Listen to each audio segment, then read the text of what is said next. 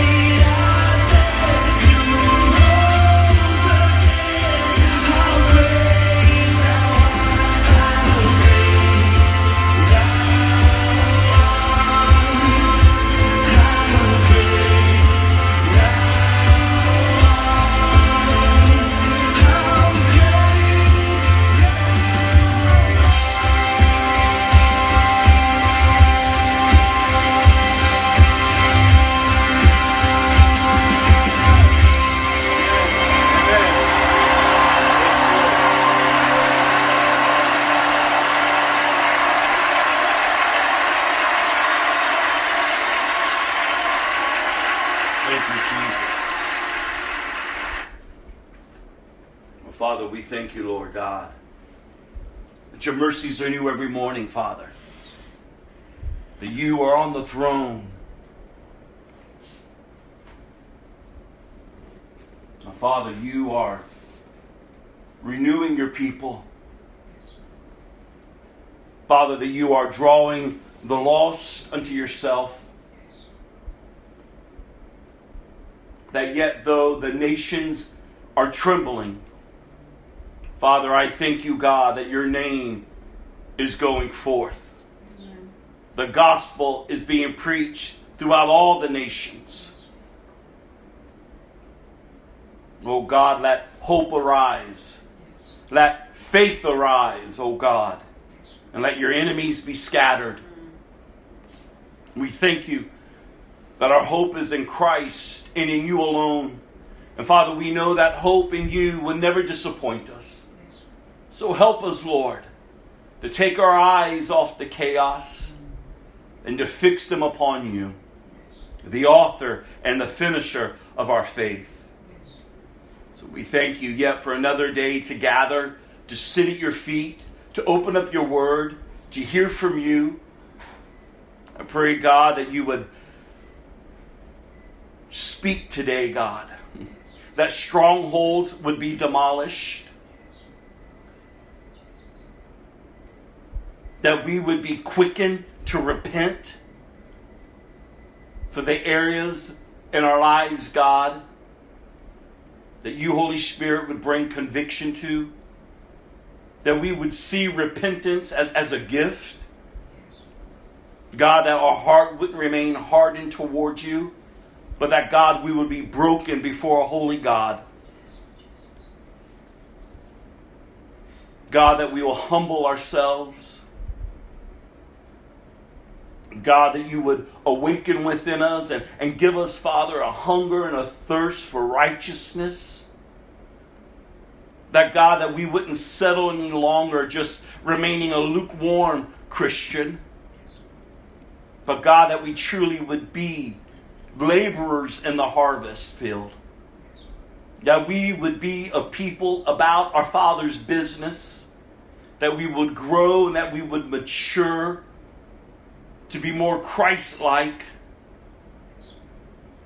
that our desires wouldn't be on the temporal things of this world but that God, we would seek you, our Creator. So, Father, have your way among us this day.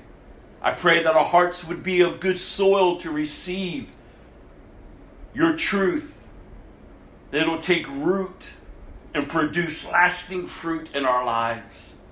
Protect us, Father, we pray. In Jesus' name, amen. Galatians chapter 6, verse 7. Don't be misled. You cannot mock the justice of God. You will harvest what you plant. And we opened up this year with this scripture. And it's a scripture I'm going to hold before us each time we get together. As I prayed for us at the beginning of this year and as I've been sharing with you all, truly this is a year to grow in our faith. Truly this is a year for renewal and revival among us. That we would truly have a heart towards God.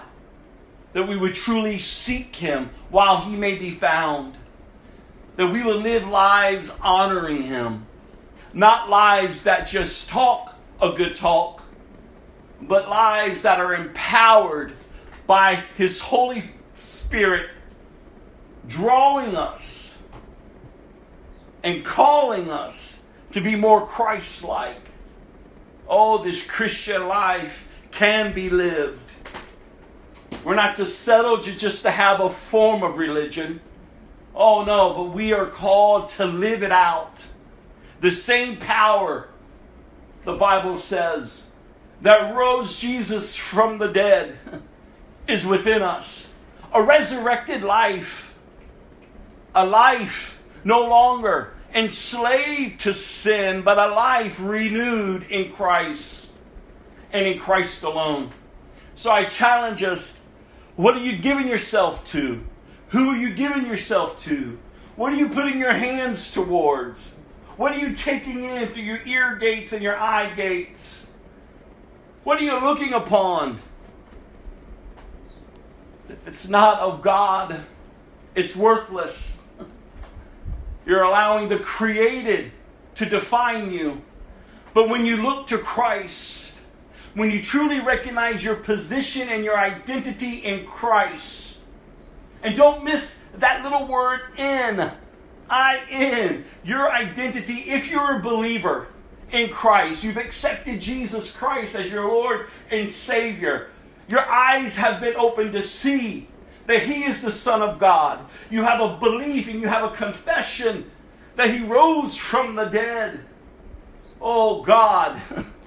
then we can walk in the newness of life because the Bible says, as for Christians, our identity is in Christ.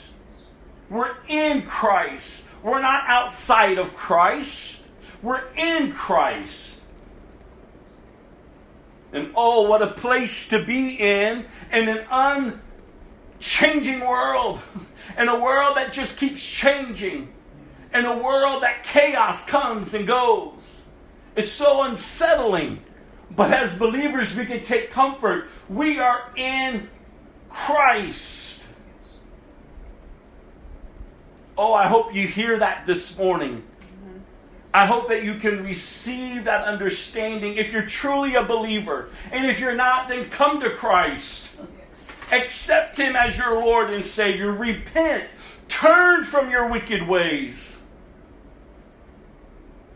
And come to be in Christ, your sure foundation, engrafted into a kingdom that cannot be shaken and grafted into the family of God where you are given the right to call him Abba, to call him Daddy. Do you know him at that personal level? You ought to know him. This is the hope that we have. There's nothing in this world that can offer us hope. There's no other faith, there's no other belief in this world that can offer you hope as the Christian faith gives. God so loved the world that he gave his one and only Son, that whoever would believe in him shall not perish but have everlasting life. The Bible says Jesus didn't come into the world to condemn the world, but to save the world. And don't twist that scripture to keep yourself strapped and locked into your sin. Because apart from Christ, this world stands condemned. The wrath of God is coming. And those who are not found in Christ will be swallowed up into his wrath, just as the days of Noah. Those who were not in the ark were swallowed up by the flood. Oh, it's vital that you know your position, either in Christ or outside of Christ. Oh, but I pray that if you're outside, you come in while it, while there's time. While there is still time to come, God, His mercies are new every morning. His will is that none shall perish. He is gracious and kind. His love endures forever. Oh, that's great news. That's great news. And so don't, as the scripture says here, don't be misled. The justice of God cannot be mocked. What you have harvested to, you are going to pl- you're going to receive what you've planted. You're going to receive what you're giving yourself to. You're going to receive it back upon you. And oh, how I pray that you're awakened this day to sow into righteousness.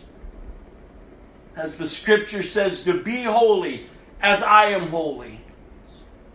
To truly seek Him. To truly know Him. To truly honor Him. To be found in Christ. Let's just stay there for a second. Do you have the assurance today that you're in Christ? we are about to enter in these next two weeks. The Corona Task Force is saying, the president is saying, like we're about to reach the peak. These next two weeks are going to be the deadliest weeks within our nation. People are going to die.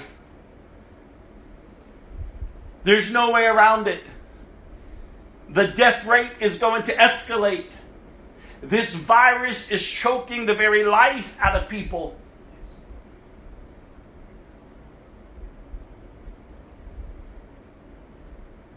We can't make take light. We can't make light of it. We can't make light of it. And then even in our own area, Orange County, the peak for our area, the peak for our nation is the next two weeks. But the peak for our area is May 3rd. So we almost have like a month of death ahead of us where they say it's just going to escalate. Oh, how I pray that God would intervene.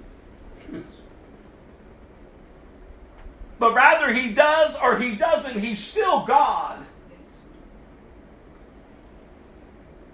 And yes, we pray and we ask for His mercies upon the nations, that this plague would be lifted up off of us. But rather, it is or it isn't, He's still God. his plan of redemption is still in place. Because if it's not the virus that's going to kill you, it's going to be something else. Death is coming. But the good news is that Jesus has already conquered death and sin. So if you're in Christ, whom then shall you fear? What then shall you fear? Because you're in Christ. And oh, how we need to wake up every single day and throughout our day to remind ourselves of the good news. And then not just to remind ourselves, but tell others, you all. Who would have ever thought we would have lived in a day when the plague has covered the earth? Come on. Who did you ever think that you would be in a generation where a plague is covering the earth.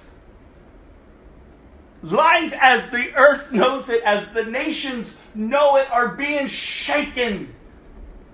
Oh, church, we've got to wake up. We got to wake up. Our redemption is drawing near. Christ is returning.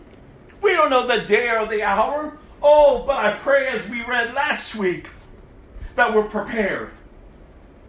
Are you prepared this morning? Because the justice of God will not be mocked.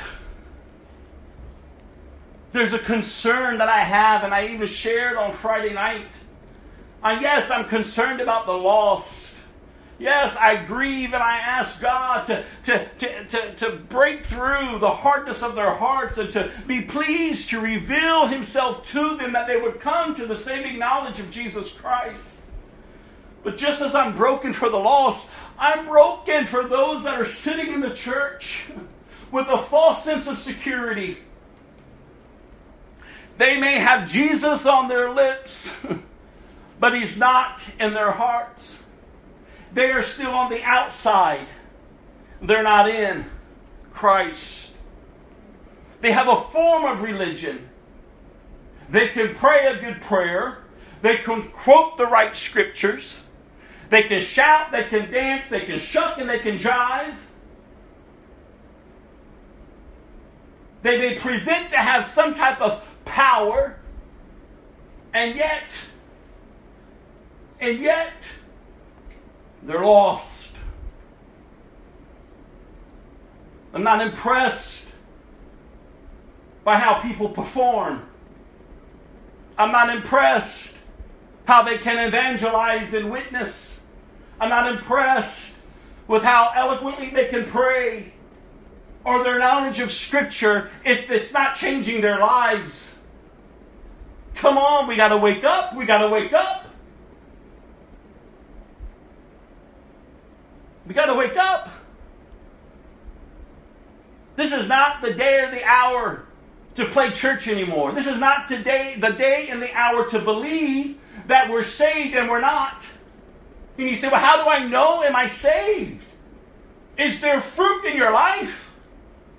The Bible's very clear. You will know them by their fruit, not by their knowledge. Jesus, He's resurrected. It's a transformed life. It's not a perfect life.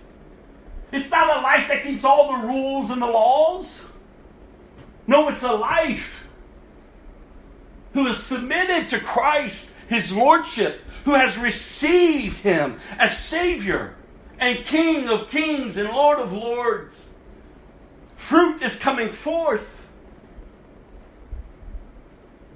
We're not excusing sin in our life. We're not just being blatant living in sin and still claiming Christ, but yet that's what's going on in the church. Everything's being allowed in the church. Sin is running amok in the church. Everybody wants to claim their identity and then slap Jesus on it. That's not the Christian faith. Oh, you got to wake up. Go to Galatians chapter 2 before we get into our scriptural reading of walking through the Bible. But Galatians chapter 2, oh, you've got to see this. Galatians chapter 2, verse 11 through 21, and then chapter 3, verse 1 through 5.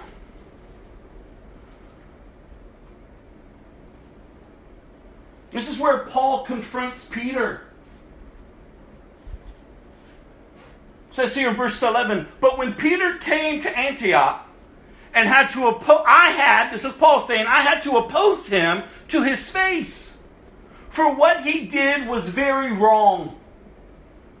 When he first arrived, he ate with the Gentile believers who were not circumcised. But afterward, when some friends of James came, Peter wouldn't eat with the Gentiles anymore. He was afraid of criticism from these people who insisted on the necessity of circumcision.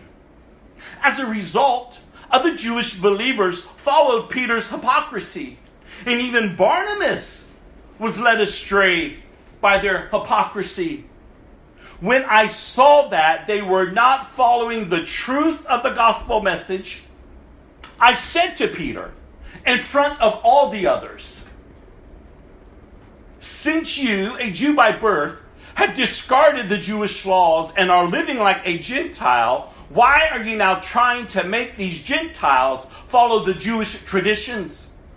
You and I are Jews by birth, not sinners like the Gentiles. Yet we know that a person is made right with God by faith in Jesus Christ, not by observing the law. And we have believed in Christ Jesus so that we might be made right with God because of our faith in Christ, not because we have obeyed the law. For no one will ever be made right with God by obeying the law. The law, you all. Jesus didn't come to do away with it, He came to fulfill it. And now we're not striving to keep the law in and of our own self. No, a life in Christ, we understand that the law has been fulfilled. And that which Christ has came to do, we now have access to. So it's not that we do away with the law, but we recognize that the law has been fulfilled in Christ. So our position and our identity is in Christ. And oh, there is freedom from the law. Because the law always points to what you can't accomplish in and of yourself. We're not to be a religious people, we're to be a godly people. Amen. In Christ in Christ. Peter was a Jew. This is Peter we're talking about. This is Paul we're talking about. And Paul is no longer boasting in the knowledge that he had. He's reminding Peter, wait a minute. We're in Christ. He's reminding Peter of his identity. We are in Christ. We are made right with God, not by the law that in which we tried to keep, or the knowledge of it, or even our birthright as Jews. No, it all has to do with Jesus. Jesus. He goes on here. Verse 17, but suppose we seek to be made right with God through faith in Christ, and then we are found guilty because we have abandoned the law. What that means, What I'm sorry, would that mean Christ has led us into sin? Absolutely not. Rather, I am a sinner if I rebuild the old system of law and already that uh, that I already tore down. For when I tried to keep the law, it condemned me. So I died to the law. I stopped trying to meet all of its requirements so that I might live for God. So that I might live for God. I'm not striving in and of my own self anymore. God has made a way. As I said earlier, the world already stands condemned. There's no way around it.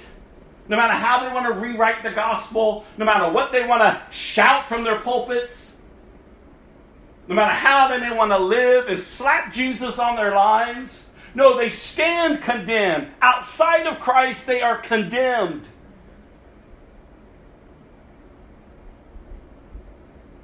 But God so loved the world that he gave his one and only Son, that whoever would believe in him shall not perish, but have eternal life.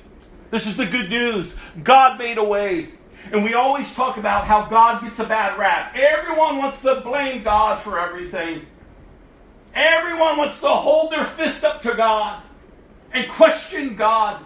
And I keep encouraging us there is no error found in God, the error is found in man. Sin is running rampant upon this earth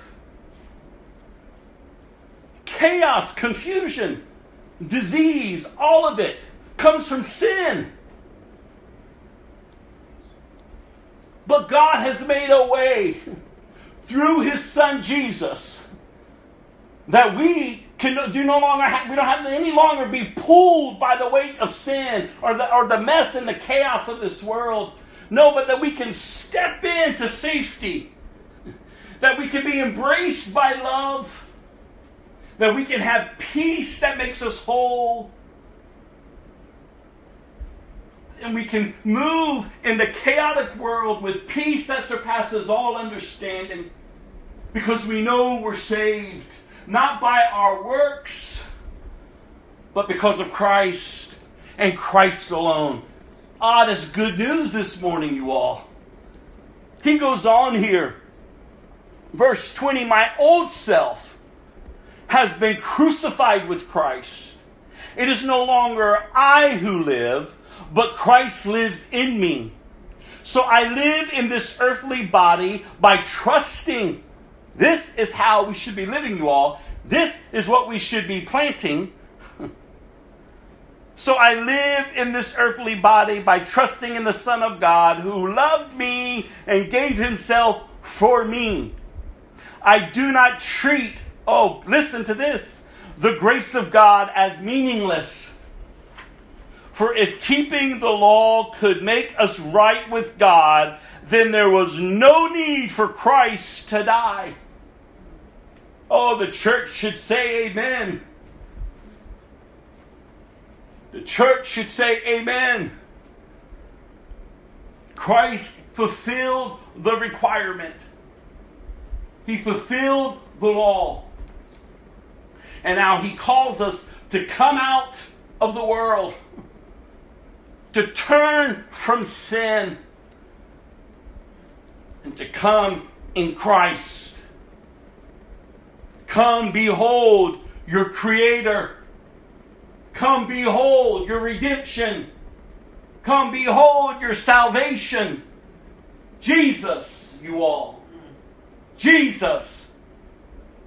And oh, if we don't have the right understanding or the right truths, we would, pretend, we would continue to live with one foot entangled with the chaos and one foot over here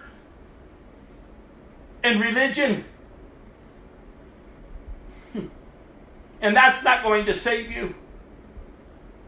It's not going to save you. A life being transformed. There is, if there's active sin in your life today, stop making an excuse for it. Repent, turn from it, come to Christ, be renewed, be made whole, be saved, remain in Him, abide in Him. Apart from Him, the Bible says you can do nothing. Don't take on and don't listen to the lies of the enemy. Don't listen to how he's distorting truth. And all these false gospels are being peddled out there. And people are just grabbing on to them. I've always encouraged you all when you hear the gospel being preached, giving you the right to yourself, run from it. Because that's not the gospel. That's not the life of a disciple in Christ. That is not what Christ said. He says, No, the call of a disciple is to deny yourself, to pick up your cross, and to follow Him, no matter the cost. Because as this world keeps escalating, as the times are approaching to His return,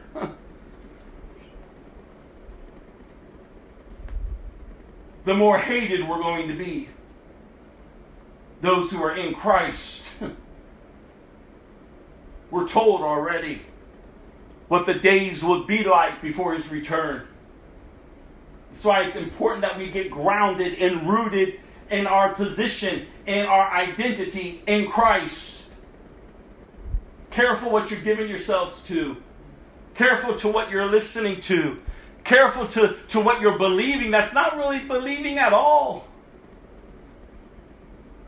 The enemy is prowling around seeking whom he may devour as the time approaches to Christ's returns, there's going to be such a move of signs and wonders on this earth. The Antichrist is going to come and he's going to deceive by doing all these signs and wonders. People are going to be captivated, but the church, listen, we're not to be captivated by what's going on in the world you better start loosening your grips that you have in the temporalness of this life. Rather, it's relationships that you shouldn't be in because they're not honoring God, and you're calling yourself a Christian. Rather, it's a form of entertainment you're taking in because that helps you pass the time and numb your senses. Rather, it's just your backbiting, your filthy mouth, your gossiping, your slander, it needs to stop. All of it just needs to stop. God's people needs to be awakened. We are his holy people, set apart for his purpose. He's prepared good works for us to do in this generation. And I reminded you all on Friday night, as I have in the past. You were created for such a time as this. As long as there's breath in our body, there's work to be done for the kingdom of God. There's work to be done for the kingdom of God. Why do you think this plague has hit the earth to snatch the breath out of people? Come on, church. We got to wake up. We got to stand guard. We got to push back. We got to start taking the weapons of our warfare to demolish strongholds. We got to start taking every thought captive and bringing them into the obedience of His Lordship. We've got to wake up and be the church. We're the bride of Christ. We're to be like those virgins whose lamps were ready. They had enough oil. We're not to be like the other five who weren't ready. They were around the other virgins. They knew the bridegroom. But must we remember, the bridegroom didn't know them. In fact, when they came back, when they were ready, he says, I don't know you. Are you known by God? Are you in Christ? Oh, listen to chapter 3, verse 1 through 5. Oh, you foolish Galatians. This is Paul writing to the church? Who has cast an evil spell on you? For meaning for the meaning of Jesus Christ's death was made as clear to you as if you had seen a picture of his death on the cross. Let me ask you this one question. Did you receive the Holy Spirit by obeying the law of Moses? Of course not. You received the Spirit because you believed the message you heard about Christ. How foolish can you be after starting your new lives in the Spirit? Why are you now trying to become perfect by your own human effort? Have you experienced so much for nothing? Surely, if it was not in vain, surely it was not in vain, was it? I ask you again Does God give you the Holy Spirit and work miracles among you because you obey the law? Of course not. Uh, listen to this, church. It is because you believe the message you heard about Christ. Christ and Christ alone. When you believe in Christ, when you turn from your sin, when you repent and you receive salvation, you're born again of a new nature. You now must grow and mature in this new nature. But praise be to God, not in and of ourselves, but by the Holy Spirit whom we have received. God in us. God in us. He's our comforter. He's our teacher. He's our counselor. He's the waymaker. Your life needs to be dependent upon Him to grow you, to mature you into this new identity in Christ. Go to Numbers chapter 27, and then we're going to read through chapter 28, verse 15.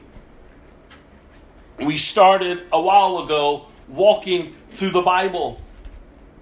And it was my hopes, and it has still my hope and my prayer that as we're walking through the Bible, as we're reading a portion of Old Testament, a portion of a new in the New Testament, in the book of Psalms, and then a nugget of wisdom from Proverbs, that we will come to a place that we truly know our God, to truly see Him for who He is. And in seeing Him for who He is and receiving Him through Christ, such great salvation, that we would live for Him. And we would know Him beyond a shadow of a doubt. That our eyes would be open that we would breathe afresh and anew each and every morning. That God has been pleased to reveal himself to you through his son Jesus. You didn't begin this work. No, he's begun it in you. There's no need to turn back now. There's no need to get caught up on what's going on on the right and the left. No, fix your eyes on Jesus. He's the author and he's the finisher of your faith. He will see us through. In this world, you will have trouble, but be of good cheer. I've already overcame the world. Oh, death is coming, but death doesn't win. That's the good news for Christians. Death is coming, but it's already conquered. So we're not fearful. No, we live a life purpose to be about our Father's business. From the beginning to the end, from Genesis to Revelation, God has a plan. He makes it known that He will have a people that He will call His own, and that in return they will call Him their God, that they will live for Him, that they will honor Him. From the beginning, He set aside Israel for Himself. We have read how He has pulled them out from out from the other nations how he's listed out these, the, the way that they are to worship him and to live for him. And we've seen them continually turn from him, continually grumbling and complaining and fault finding, never satisfied with what God has given them, but always looking back on what they had when they were slaves in Egypt. Come on. Are you satisfied with who God is and what He's doing in your life? You ought to be. He's not done with you yet. He's patient, He's kind, He's good. His mercies are new every morning, His love endures forever. Even when we fall, He's gracious and kind to get us right back up. That's why the Word says, throw off the sin that so easily entangles you.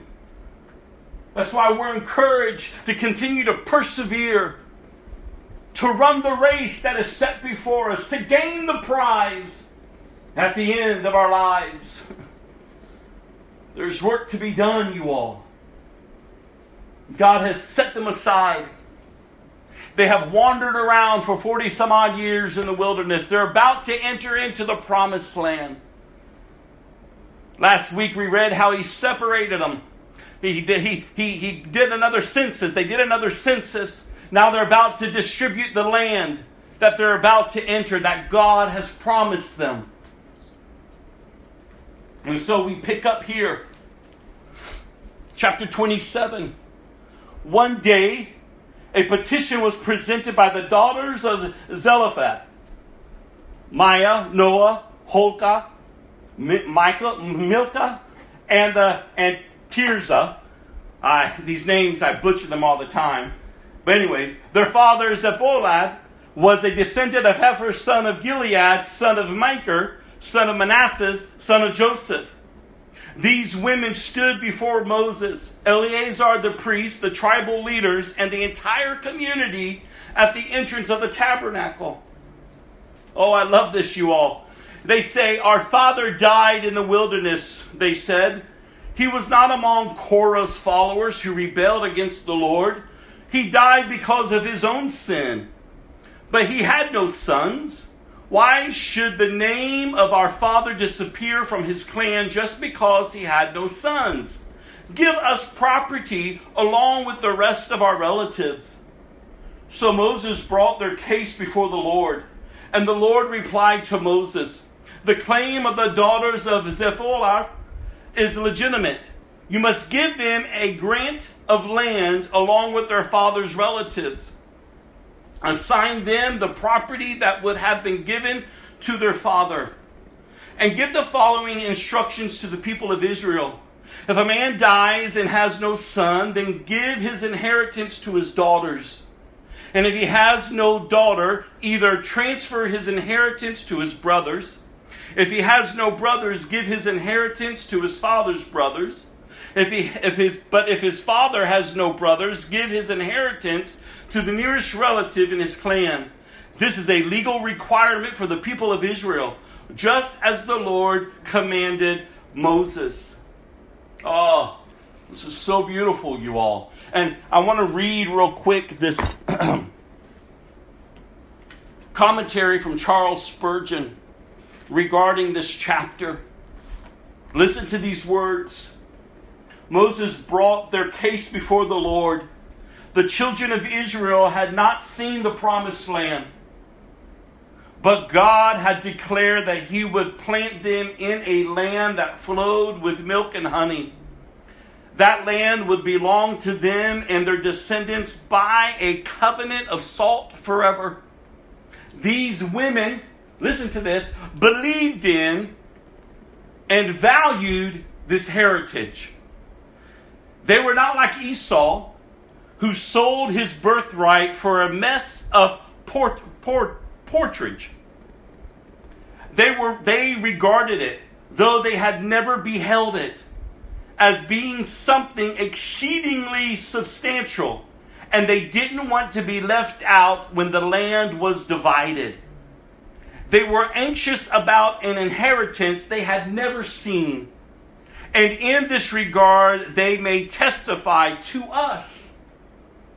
There is an inheritance that is far better than the land of Canaan. May we all believe in it and long for it. It is an inheritance, however, which mortal eyes have not seen, and the sounds of which mortal ears have not heard. It is a city with streets where the streets are gold, but none of us have ever walked them. Never has a traveler to that country come back to tell us of its glories. There, the music never ceases, but no member of the heavenly choir has ever come to write out for us the celestial score. Oh, what a beautiful reminder of the land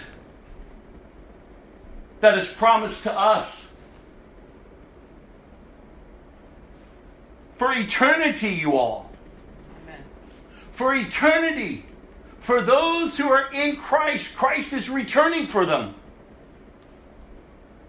And for eternity, we will be with God in heaven, in this home in which we have never been, but we know of. These women knew they were about to enter into a land that was promised, that would be flowing with milk and honey. And they wanted their part. And praise be to God, their request was answered. Just as it is with ours. We can grow weary in this world, but do not grow weary. Remember, you're just a pilgrim passing through. There's a greater land that we're going to enter in. Oh, God, I pray how we can find comfort and encouragement in that.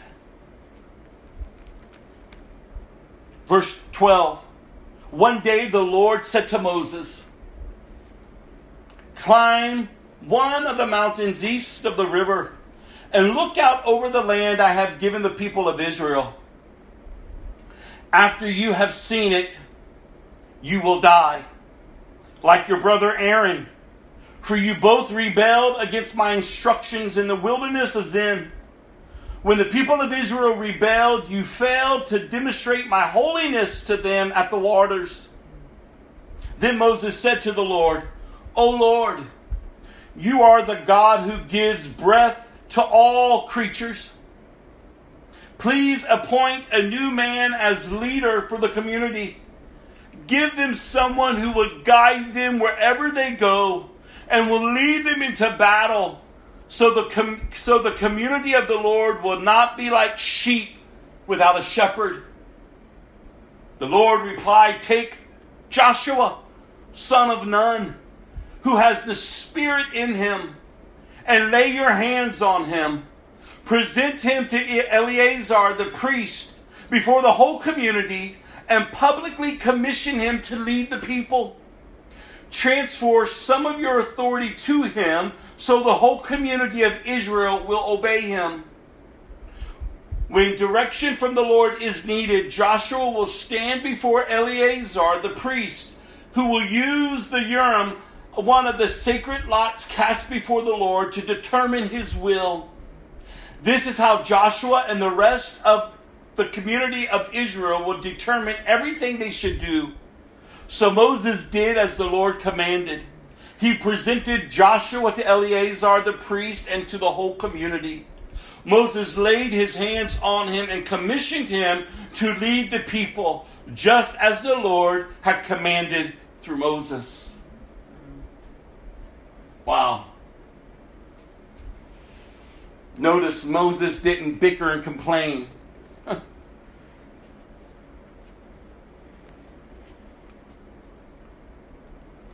As we've always seen with Moses.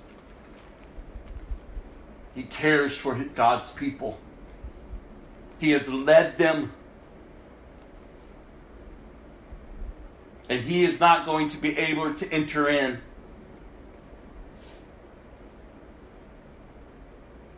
He is called to climb up and to look out. But then you'll die, Moses.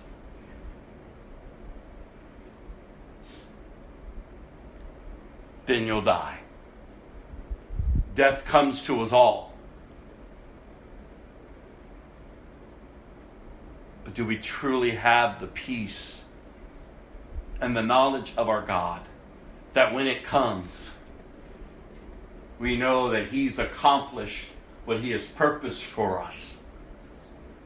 And we can die in peace. The greater news that we have as believers in the new covenant is that Jesus has already conquered death. So, yet, though this physical body is going to face death, we already know death is conquered. To be absent from the body is to be present with our Lord. Come on, you all. What then, sh- then shall we fear? Whom then shall we fear? No one. For who is like our Lord? No one. He's God, you all. He's God. Oh, how I pray for us. How I pray that we, as Moses, would have compassion for God's people. That we, like Moses, would have pa- compassion for the lost. Don't leave them without a shepherd, Lord that we would be about our Father's business, sharing the good news, telling others about Jesus.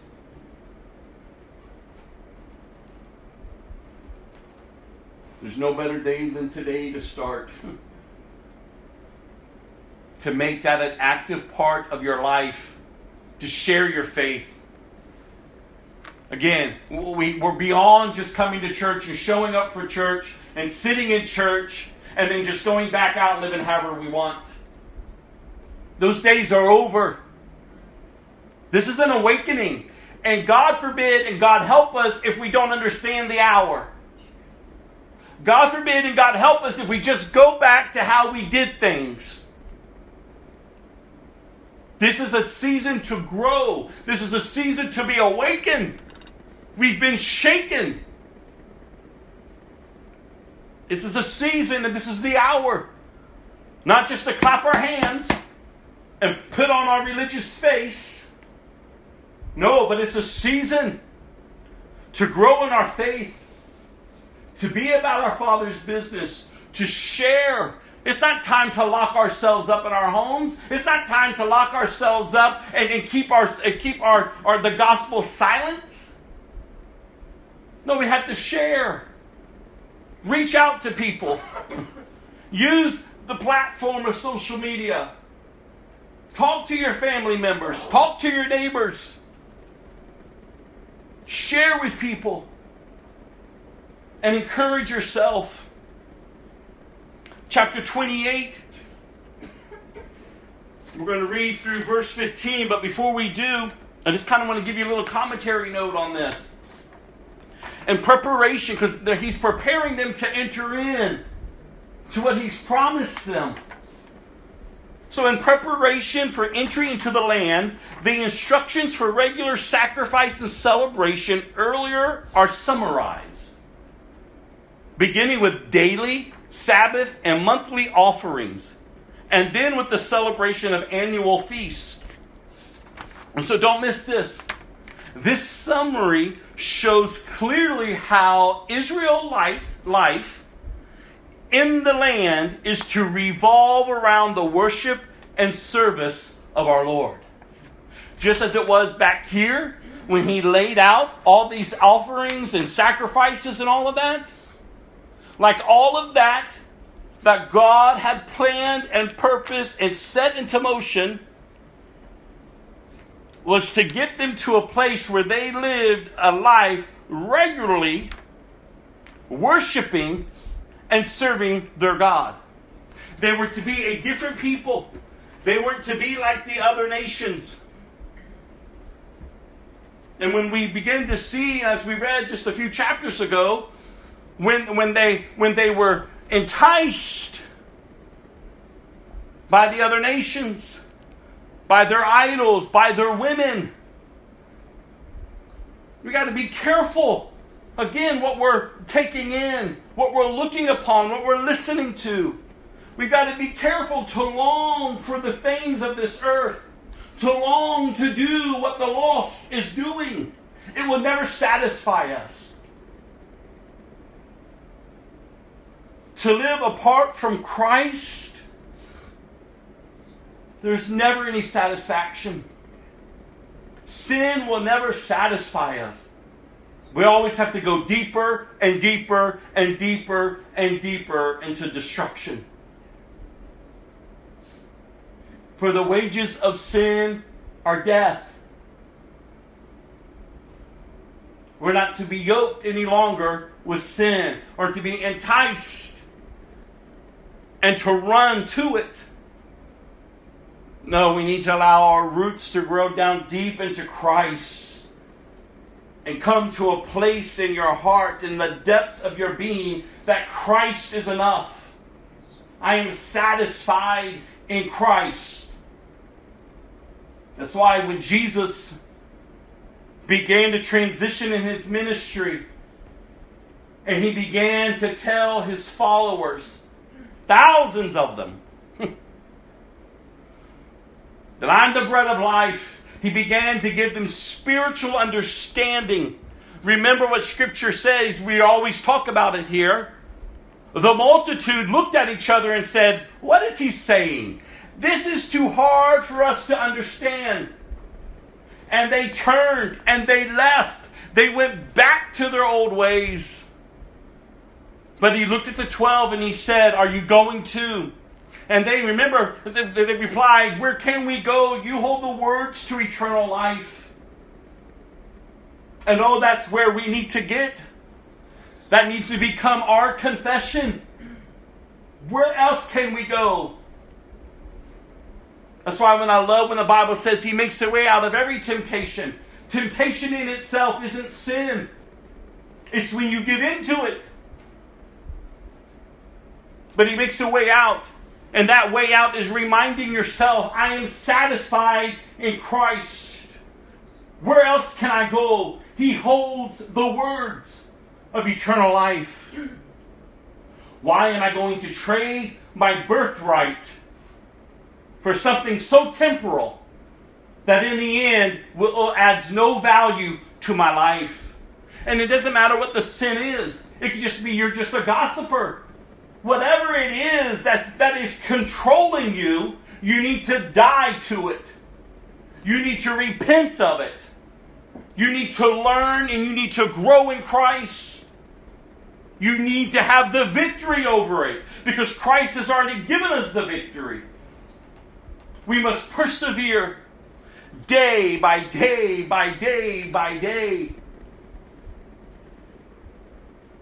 not allowing the old man or the old woman to rise up, but to keep them nailed to his cross. Remind yourself daily, and as I've encouraged you before, dead men and dead women have no rights. I want to live this way. I want to do what I want to do. Ah, not if you're a Christian. If you're outside of Christ, go live however you want. Go do whatever you want. Have and, and enjoy all of it. Eat, drink, be merry. Have at it. Because that's all you've got. That's all you've got. The lost is not our enemy. I'm not angry at the lost. I'm broken for them. Because I remember what it was like to feed off all that worthless stuff to be so enticed and so inflamed with lust, with a bad attitude. Again, it doesn't mean that you won't have temptation.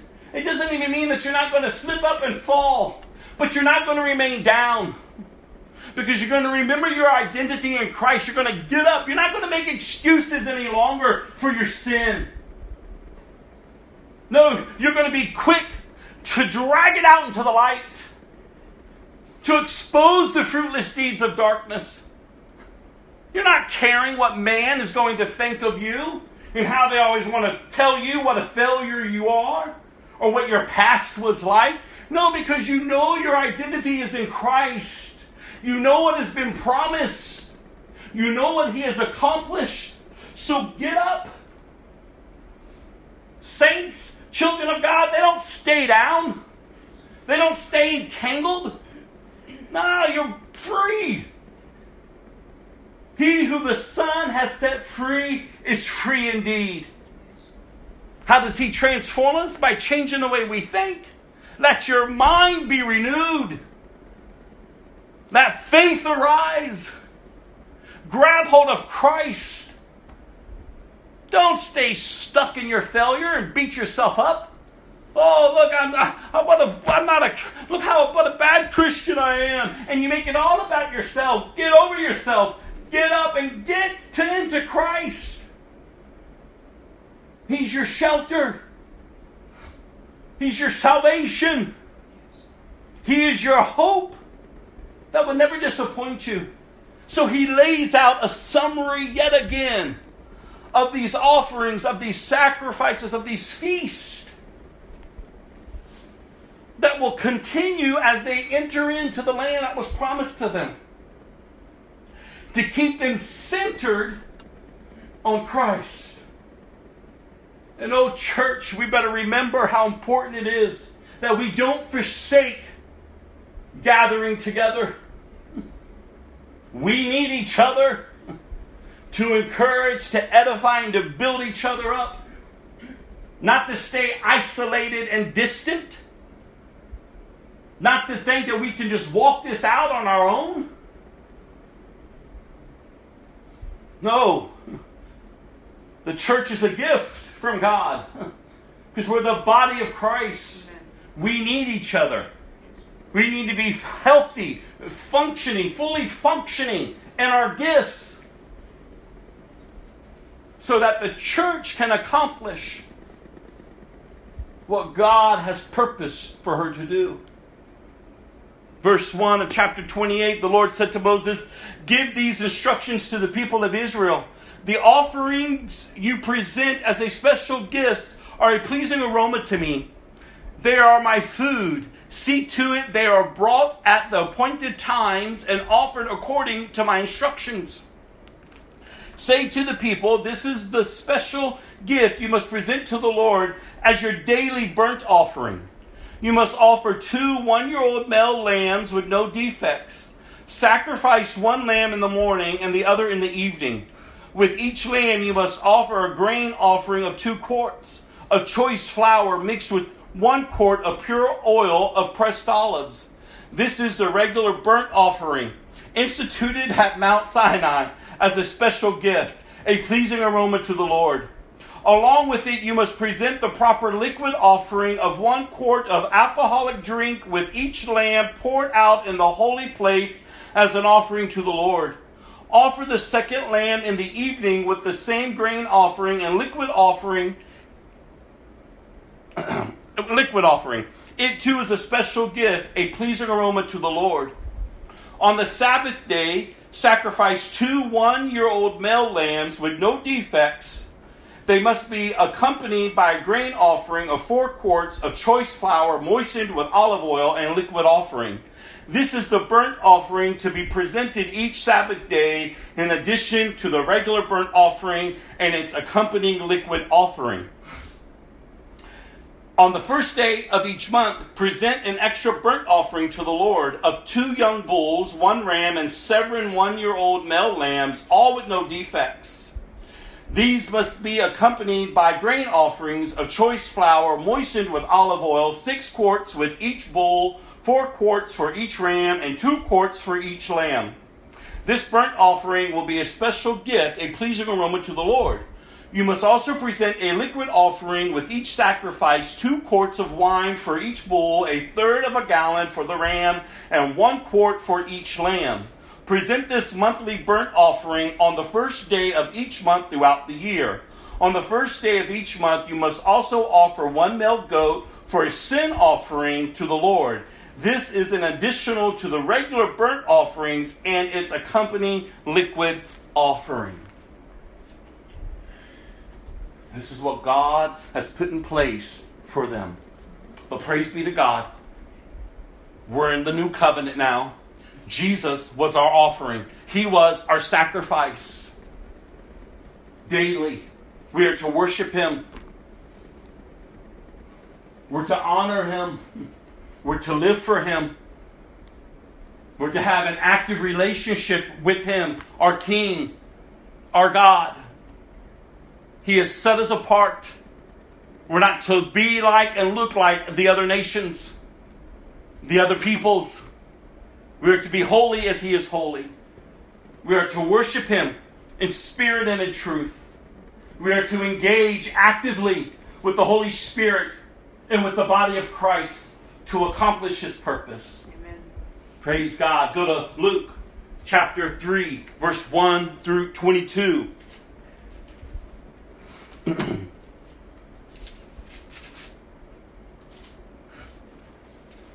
John the Baptist prepares the way. Luke chapter 3, verse 1 through 22. It was now the 15th year of the reign of Tiberius. The Roman emperor Pontius Pilate was governor over Judea.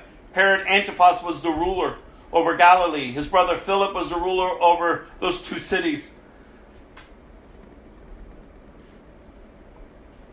And Annas and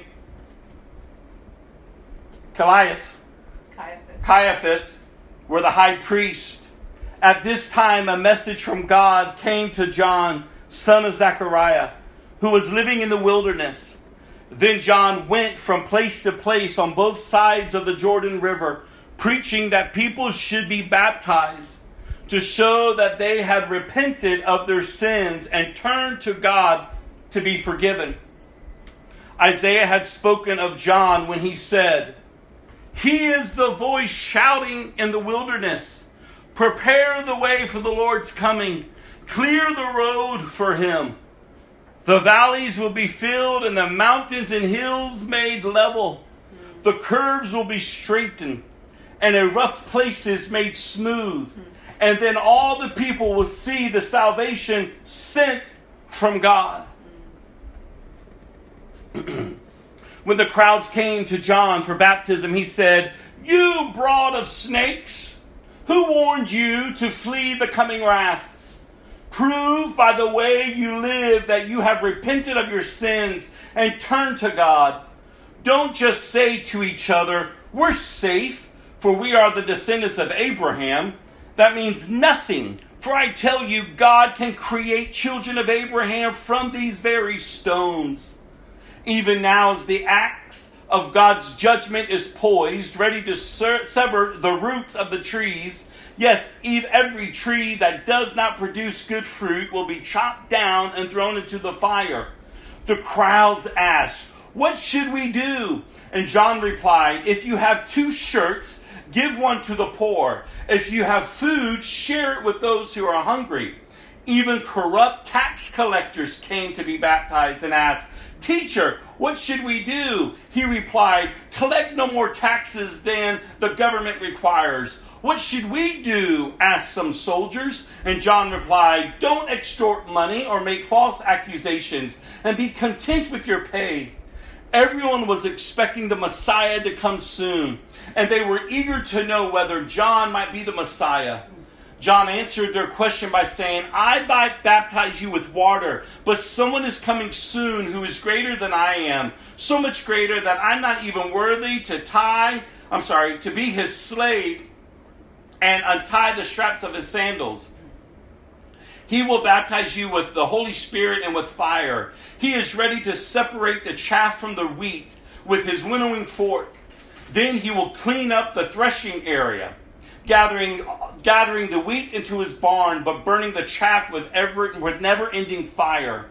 John used many such warnings as, as he announced the good news to the people.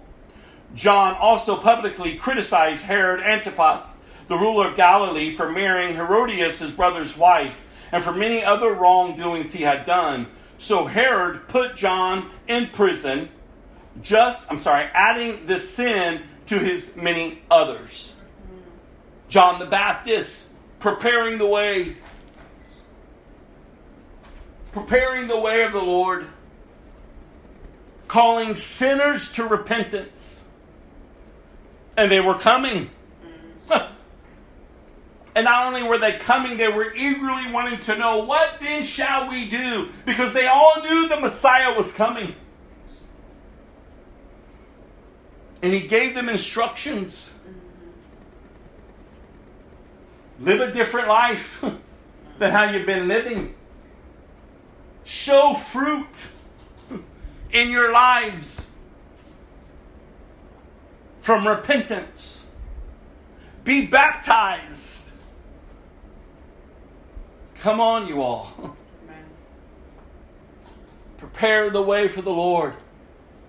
Even Jesus tells us, he tells his disciples to go into all the world, preach the gospel, baptize people in the name of the Father, the Son, and the Holy Spirit, and teach them to obey all my commands. Hmm. This is our purpose. John the Baptist, he didn't peddle a soft gospel. He didn't water down what God has planned. What he was entrusted with, he lived out. And sometimes it's easy maybe to dismiss him. He's a little rough around the edges.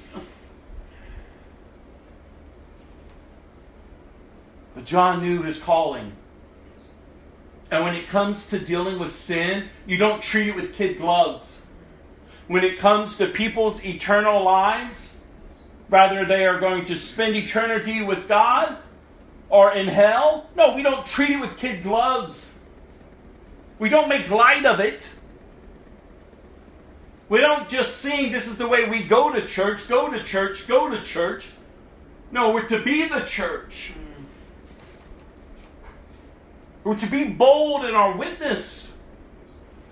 Yes, we display compassion. Yes, we, as he's telling them, we serve. We think of others before we think of ourselves. We seek Christ daily. We offer our lives daily to the Lord. And then we live that out. Come on. Don't treat it lightly. There's nothing cute about sin. There's nothing cute about people being enslaved to it. There's nothing cute to laugh along with it. There's nothing cute to be enticed by it. Its end is death and destruction. Its end is eternal condemnation, damnation, fire, hell. So we don't treat it lightly. From the beginning, the appointed man of the hour, John the Baptist, to prepare the way, he was prophesied. God will fulfill what God has spoken. The last couple of verses here Luke chapter 3, verse 21 and 22. One day when the crowds were being baptized, Jesus himself was baptized. As he was preparing for, for the heavens open, and the Holy Spirit in bodily form descended on him like a dove. And a voice from heaven said, Come on, you are my dearly loved Son, and you bring me great joy. Praise be to God. Jesus, you all. He was baptized as an example. He wasn't baptized because he was sinful, he had no sin in him, but as an example. Oh, I pray if you haven't been baptized and you've given your life to Christ, that you don't delay. Be baptized. Let, your, let that announcement be made known that you're dead to self, but you've been raised up into life to a new life in Christ. Oh, and listen, it's so vital for each of us to be discipled. You've got to be discipled. You've got to understand Christ, his teachings, to how to, to walk in the Spirit habitually, the Bible says, so that you won't gratify the desires of the flesh.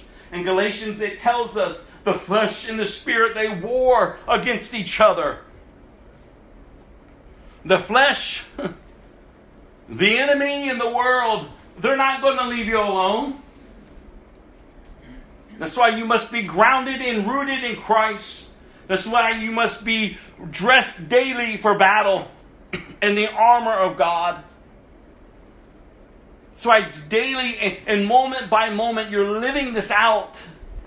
You know your God, you're in Christ, you know your position, you're seated with Christ in the heavenlies. And as we learn from our spiritual warfare lesson, I believe last year, the year before, we already have the victory. So when we pray, we are praying from a place of victory, not a place of defeat. Ah, that's why it's vital. That's why I don't understand how people think that just a, a, a, couple hours or an hour in church on one day is going to be enough for them just to get up and live it out. No, they're just showing up to check it off. No, you, this is to be lived. I told you before in my beginning days as a Christian, and even throughout now, and I pray until the day He returns or takes me home. How now then shall I live? I know what the old man likes. I know what the old man would do. I know what the old man would say. But that old man has been crucified with Christ. So now, how now then shall I live, Lord? Teach me. Teach me, Holy Spirit. And get around Christians. Aha, not people who call themselves Christians, but their life has no fruit. Again, just because they can pray a prayer, just because they can stand on a platform and preach, just because they can know the word, if they have no fruit in their life, no transformation taking place, something's wrong. Now, you want to seek fellowship with people who are living this out. Not perfect people, but people who are living it out people that when they do sin, they don't make excuses for it, they grieve over it. And they're quick to repent. I'm so sorry, God. And they're quick to ask you for forgiveness. Because remember, the Bible says it's not the lost that we're to stay away from. No, we're to stay away from those who call themselves Christians. They hold a form of religion, but they deny its power. Don't even eat with them. Don't even have fellowship with them. And there's a reason why. Because you do, we don't take lightly sin. We don't take lightly that they're trampling our blood of our Savior, making it so common and of no use. And we just go along with them. Praise God. Hallelujah. Bless you, sister. Bless your brother. They're not a sister, they're not a brother. God, we got to wake up. We got to wake up. We got to hold each other accountable. We got to keep moving forward, pressing on and pressing in. We got to stop laying the standards so low so that everyone's in. Because that's not what God has done. That's not what God has done. The standard is his son who came to this earth to save a rebellious people.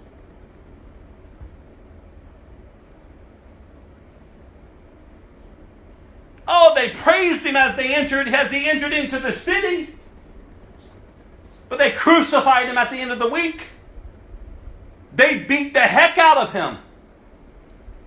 They ripped his body to shreds. They nailed him to a cross, a criminal's cross. And they raised him up. And even while he, while he hung there, he looked out and he cried out, Father, forgive them, for they know not what they've done.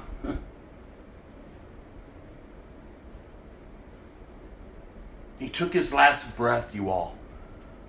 And it was a painful death. And for what reason? But for you, but for me. Three days later, praise be to God, he rose from the dead, conquering sin, conquering death, stripping hell of the enemy of his power. He is risen indeed, you all. Amen. He is the author of life. He's the giver of life. He's the hope that springs forward. He's Jesus. He's Jesus. And we better stop playing like he's nothing. Like he's just like every other idol and God that man has created. No man could have created this God. No man could have drafted out a plan like this. He's God and God alone, you all. So look up, because your redemption is drawing near. Go to Psalm chapter 61. Psalm 61.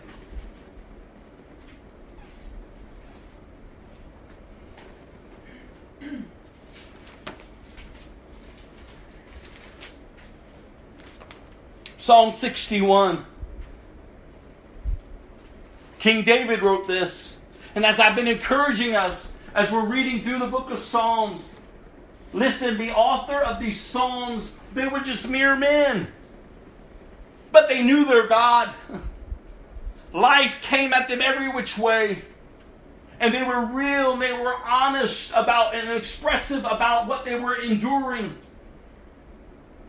There's times when we read of them having intense panic attacks. There's times in which we read that they are dealing with such anxious thoughts. There's times when we read where they are fearful. There's times when we read that their enemies are after them for no reason at all. But yet, though they are expressive and truthful into what's going on around them, they look up to the God who would see them through it. Come on, we've got to learn. We can learn from the authors in Psalms. We don't have to portray that our lives are perfect and everything is going great when it's not. The reality is, yes, you're going to go through. And yes, you can share with, the, the truth of what you're facing. But don't stay stuck. Don't pitch a tent in the midst of your valley. Walk through it. Walk through it. And don't demand others to pitch a tent with you and sit with you in the midst of it. That's why I always tell you when I'm counseling people, and they love to say, Don't tell me to pray. Don't tell me to read another scripture. Don't tell me to, to, to fast and to worship God. Oh, then what do you want? What do you want? You want me just to take seat with you in the midst of your muck and your mire? You want me to just to take seat with you in the midst of your depression and your anxiety? What benefit is that going to do for you or for me? Because then I'm just going to latch myself to to it. No, we've got to link arms. We've got to keep moving forward together. We've got to keep moving forward together. We've got to keep encouraging each other, edifying each other, building each other up, reminding us of who our God is and what our position is and whom we are in.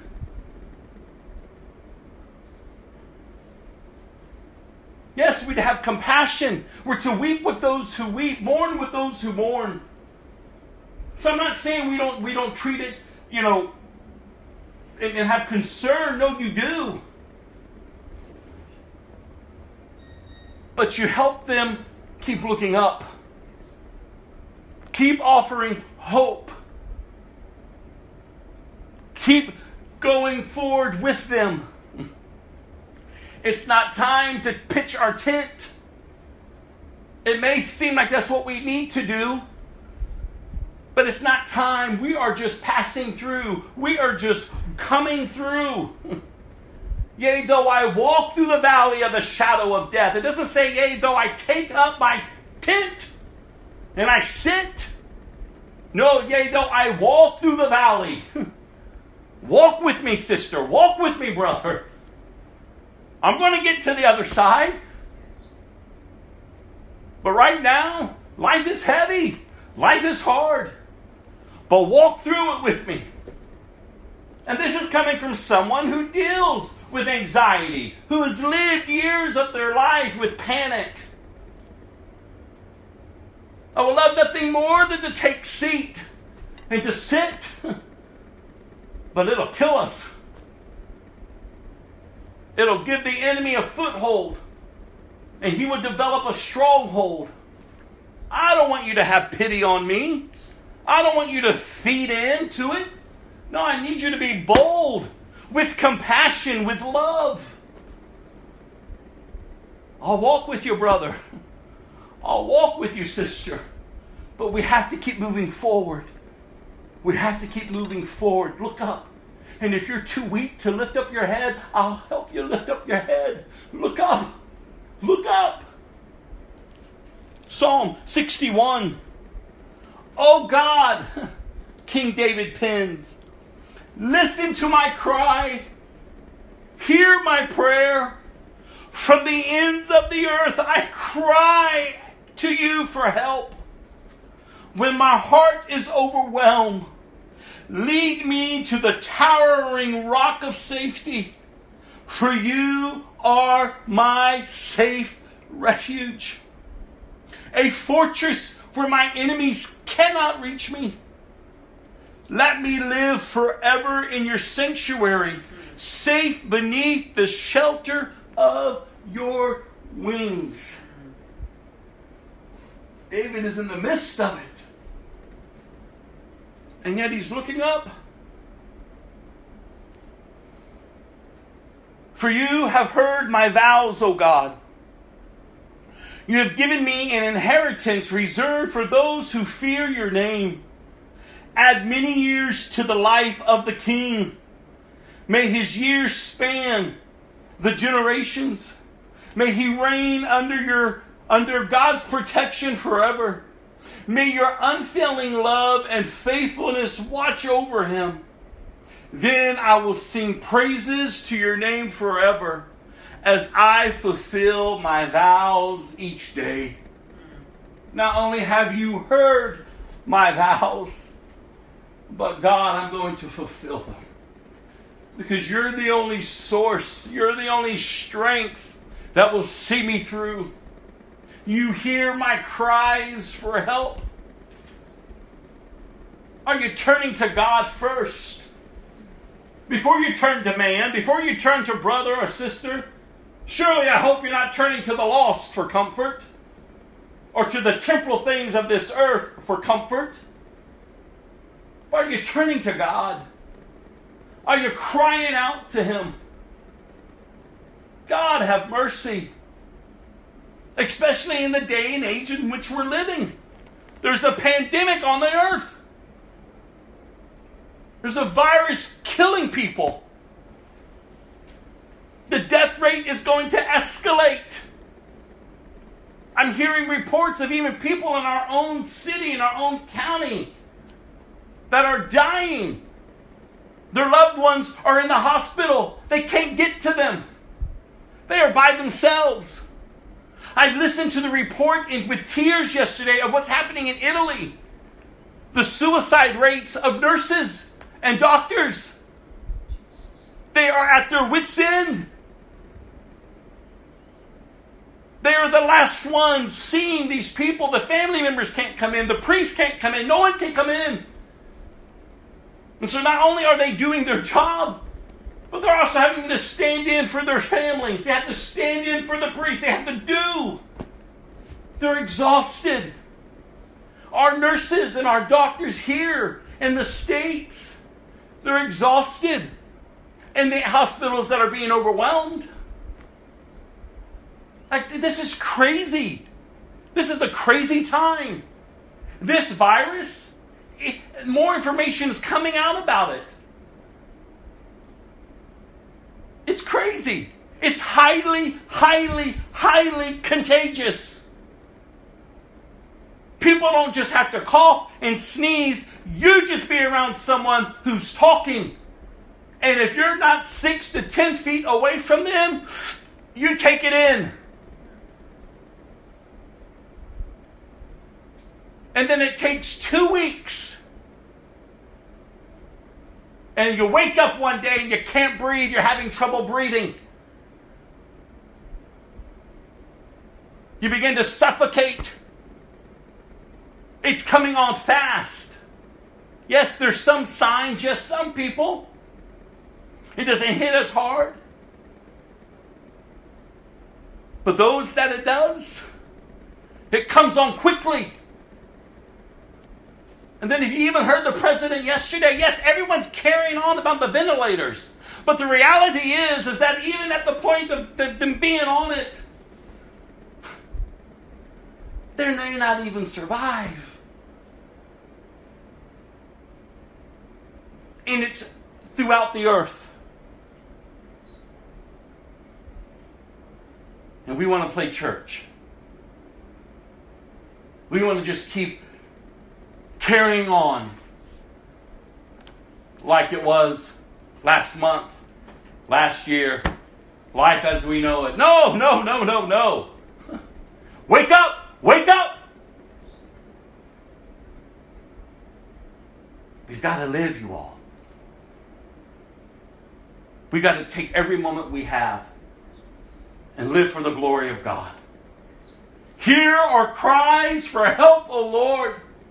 Have you turned to God in this hour? Have you cried out to Him? Could you imagine if the church spent the two to three hours that they're captivated by a movie, captivated by Netflix, captivated by games, captivated by all the stuff that numbs them, and spent it crying out to God? oh, come on, Rob. That, that's just religious. Oh, that's just, you know. No, no, no. That's the Christian life. Are you crying out to God? God, hear my cry. Lord, have mercy. Extend your mercy, God, to the nations. Lift this plague off of us, God. Oh, God, help the sick. Help the medical professions. Those that are serving on the front line, God, give them strength. Give them wisdom, God. Give the scientists wisdom. God, provide for the people. The economy is being shaken. Are we crying out? You are our strong tower. You are our safety, our shield, our strength. God, let us not live in fear, but let us be moved by love and compassion. Let us seek to, to be bold in our witness in this hour. God, forgive us for being complacent. Forgive us of the sin that so easily entangles us. Forgive us for just keeping one foot in and one foot out. Whatever it is that you need to repent of. To try to draw close to God. To seek Him while He may be found. Forgive us of our lukewarmness. God, ignite a fire within me. Restore the hope of my salvation. Take not your spirit from me, Lord but raise me up in this hour and for the days to come. My eyes have been opened. Oh God, I don't want to live like I lived before. Are you crying out? Do you know your God? Write a psalm. Pen your words. Leave it for the next generation to read. Oh, that we would know our God, you all. Let's close with a nugget, two nuggets of wisdom. Proverbs chapter 11, verse 16 and 17.